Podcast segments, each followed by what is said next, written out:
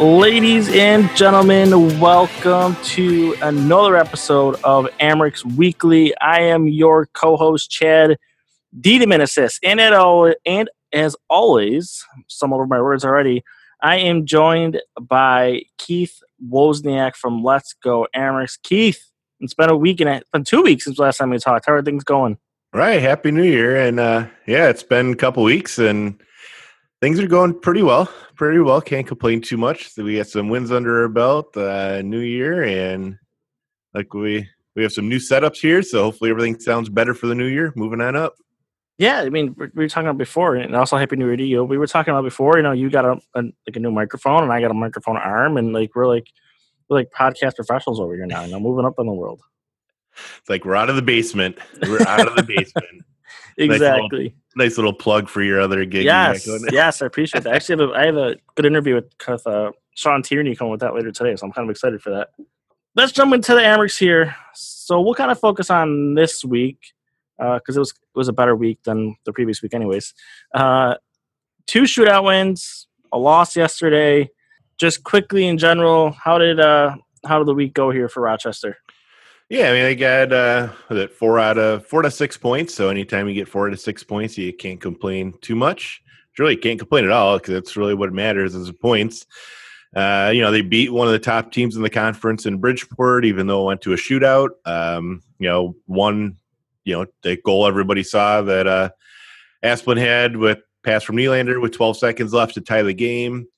Um, you know, Alexander had Nylander had a nice shootout winner against Laval. Um, lost Saturday night, but still close game.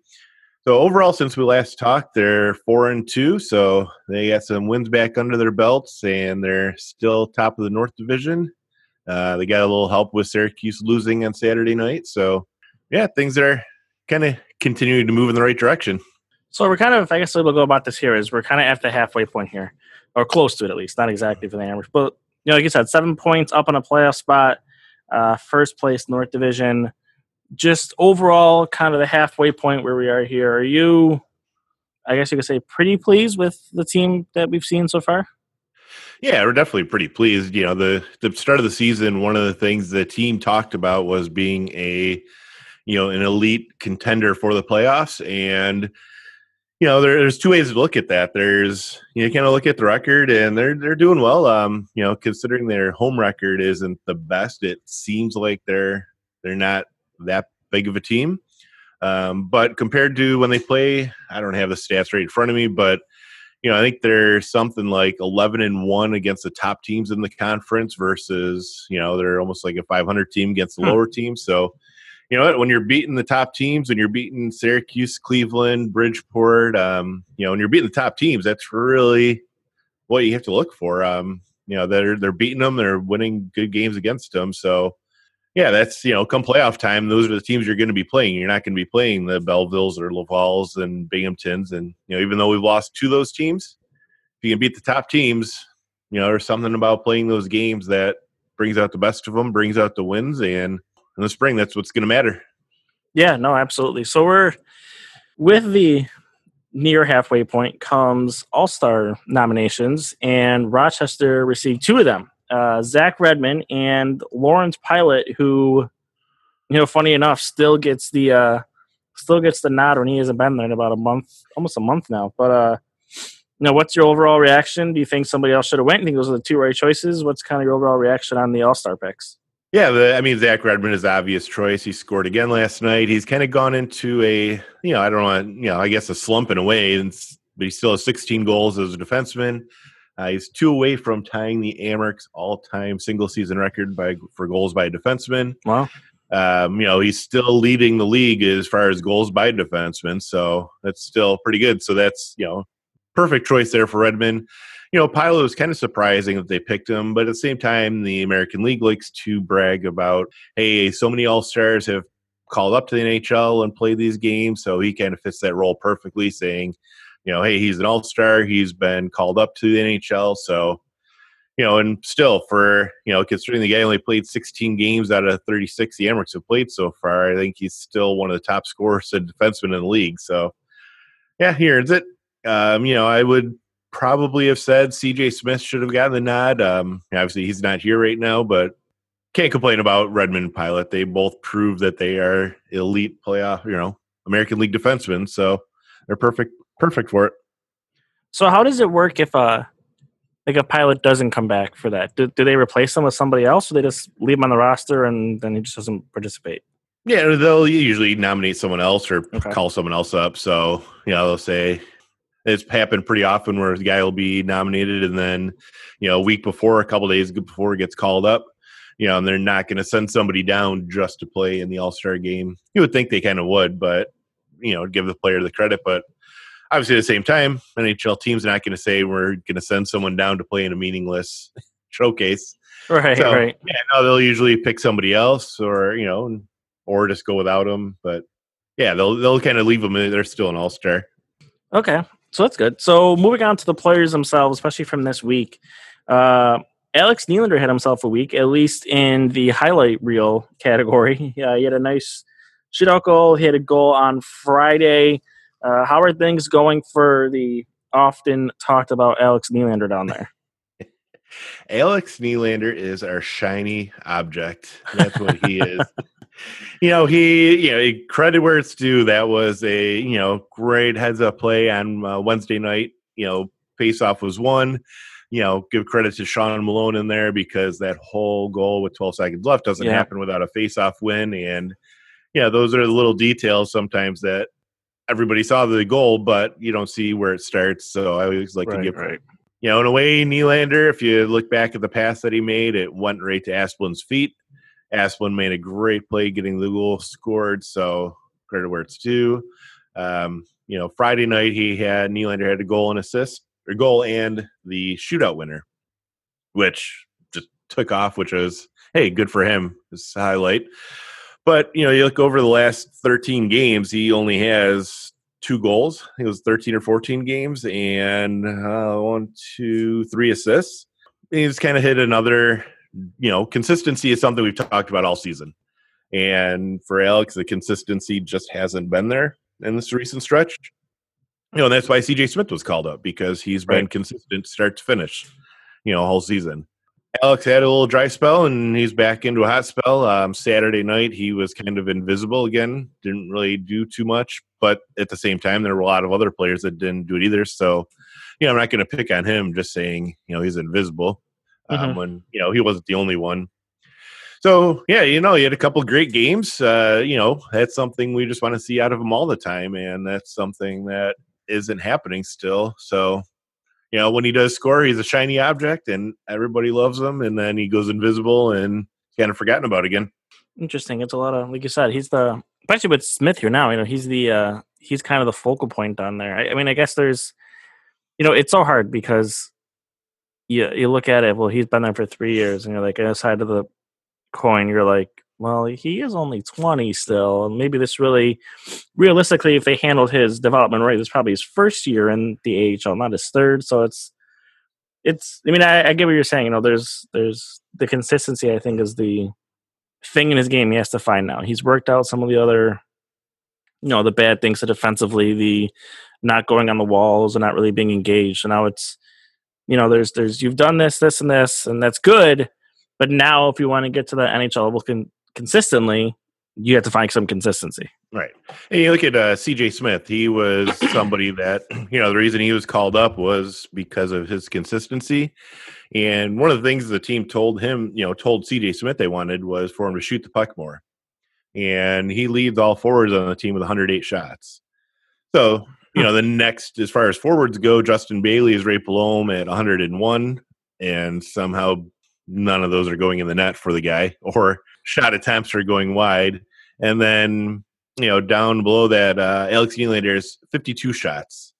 So you go 108 for CJ Smith down to 52 for Nylander. You know, that's something that you have to imagine. And you always hear the players say shoot first mentality and, Right. you know, we want to be a shot mentality team and, you know, that buzzword. And CJ Smith is fitting the role. He's shooting the puck. And that's, you know, that's why he's leading the forwards. That's why he's called up. And, you know, in a way, he's kind of the model for follow that lead and, you know, you're going to get rewarded. So we'll see what happens in the second half of the season. Another guy I want to ask you about, I like he kind of runs under the radar here, and he's again having a good season, and you know he's always, I guess you could say, had good AHL seasons. But Danny O'Regan, you know, I'm not mistaken, you said he's near the top in goals in, on the team now.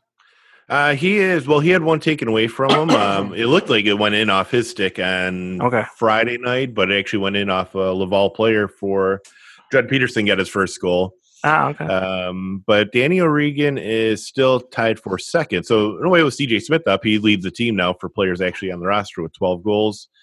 Uh, but he also has the best shooting percentage on the team at 22.2%. Just look that up. Mm, okay.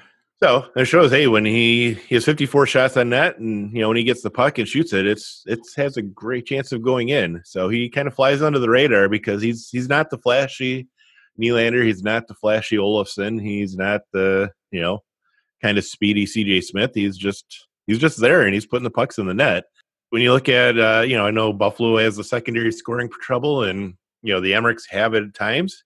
You know he kind of fits that role perfectly. He's kind of you know, middle of the pack guy, and he finds the puck and puts it in. You know, I, I really wonder what the Sabres, you know, what their feel is with him. I mean, he's, you know, he's a Botterill acquisition from that Evander Kane trade, but he's only only gotten brief looks here. You know, I, I feel like he's, you know, if there was a rash of injury or something, I, I feel like he would be below, probably be below Reno Smith, probably below Nylander. Then maybe it's Danny O'Regan. It's just he's interesting. He's a guy that I've, I've kind of always kept an eye on. Where I, I think he, especially with their need of center, you know how bad their centers are. Where he can play some center, maybe that would help them. But it's I've always just been interested in keeping an eye on him because I really, I really don't know what the organization's plan with him is going forward, especially when they have so many players who are kind of on these one year prove it deals. You know, I, I wonder which side he's going to fall on when the season ends. Yeah, I mean, he doesn't really have the speed for, you know, that's probably his biggest downfall is you don't really think he has the speed for the NHL. Right. So he's, uh, yeah, he's a Botterill guy. He's a college guy. He kind of, kind of middle of the pack. So I'd imagine at the end of the season, there, he's, uh, let me look it up. Uh, he's a restricted free agent. hmm So Yep. you have to imagine they'll still give him an offer and keep him in Rochester, and we're not going to complain about that anyway because he's still on pace to, you know, score over 26 goals or something like that. So, yeah, he can't complain, and he's playing on a line with Olofsson and Asplin and kind of helping those guys lead the way, and you know that's perfect for them. So, yeah, keep him around, and you know he's still down in the depth charts. That's probably not the happiest situation for him, but Right. hey, he's got a job, he's contributing, and you know working on his resume. Alrighty, so getting near the end here. So two big games actually coming up next weekend. There's no Wednesday game this week, but a home and home with Toronto, and that's the team right now that sits in the five spot in the division. Uh, you're seven points up on them, but you have a rough weekend against them, and they could be knocking on your door pretty quickly here. So this is a little bit of a big weekend coming up here for Rochester.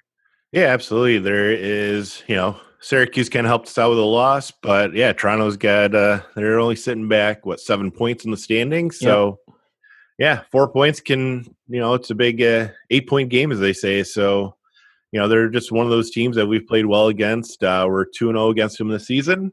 They kind of have a chip on their shoulder, I think, saying, "Hey, you know what? Yeah, they're the former Calder Cup champs."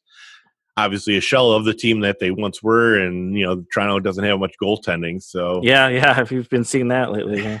you know, so they're they're one of those teams that they're a playoff hunt team, and you know, the Amerks are two zero against them. They're you know they're beating them, so they're big games. So there's there's no chance. There's nothing else can happen but win those both those games, and we'll see what happens. So that's uh that's they're one of the teams they talked about before that they're a playoff team, and the Amerks have done well against them. So that's all they can do is win.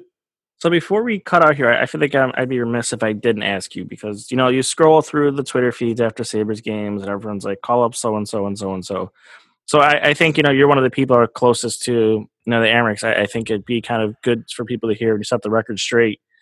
Victor Olofsson is definitely not ready for a call up, right? No, not at all. He's got he's a he's a consistency issue. He's the same as um, you know, Nylander we talked about. So he's got you know, you take away his hot start when those first six games of the season and you know, he kind of went from everybody's like, wow, you know, Victor Golofson. And when he does score, hey, we still use it because it's fun. use that Yep. hashtag and Yep. It's fun. That's what we that's what you do on Twitter and social media. But you know, he's got more assists lately than goals. Um, you know, he talked earlier in the week about, hey, you know, he'd like to score more, but if he's getting assists, that means somebody else is scoring, and if somebody else is scoring, the team's likely winning, and they are. So if you want that goal scoring, Victor Olofsson hasn't been the guy lately. Um, you know, oftentimes when you know it's kind of rough for Amerks lately, but on Thursdays when they do have practice, you know, it's been interesting. Him and Asplin stay around, you know, late on the ice and practice shooting the puck. But yeah, Olofsson hasn't been that goal scorer that everybody wanted him to be, and you know, I was hoping he would be from the start of the season. So, yeah, he'll get there. Um, you know, he's still he's one of those guys that you know we talk about shooting the puck. He's been one of a few that seems to shoot many wide or over the net than anything else on the goalie. Hmm. Yeah, I mean he'll get there. It's still his first season. Um, you know, yeah, he has all the you know he's an older guy, so he's technically not a rookie with his experience in Sweden. Right. Yeah, but he's uh you know, I wouldn't say he's ready, and that goes back to consistency. He hasn't been putting the puck in the net. You know, he's kind of had some dry spells, but you know, in terms of development, he's going in the right direction, and that's that's all you can ask for. That is Keith Wozniak from Let's Go Amerks. Make sure you follow him on Twitter at Let's Go Amerks and check out his awesome site that follows the AHL team and probably, honestly, the best coverage of the AHL team you can find. Uh, let's go Amerks.com. Keith, I appreciate taking the time, man. Good luck next weekend. Big weekend for the Amerks. You know, we'll try to get our stuff together up here in Buffalo, but we are a ship that is sinking quickly. It's uh not as happy as it was at the beginning of the season, but we'll we'll try to turn things around up here so we can have some happy conversations again. Yeah, you know, you should uh, send Lawrence Pilut back so he can be a little bit happier. so that would be get him out of there. dreaming for that. Yeah, get him out of that sinking ship. Get him out of there. yeah. I mean, if they're gonna keep taking him out in and out of the lineup, I'd prefer he just go back. But we'll kind of see how that plays out here. Yeah, absolutely. So, yeah, no, the Amerks are going in the right direction. They're still at the top. Uh, so hopefully the Sabres can turn it around. And until that happens, we'll be we're still happy down here. That's good. That's good. All right, man. Well, we will talk next week. Hopefully, after two victories, or at the very least, they split because uh, two losses could be pretty, pretty unfortunate down there. So we'll talk next week, man. Thanks again for the time. Yeah, have a good afternoon.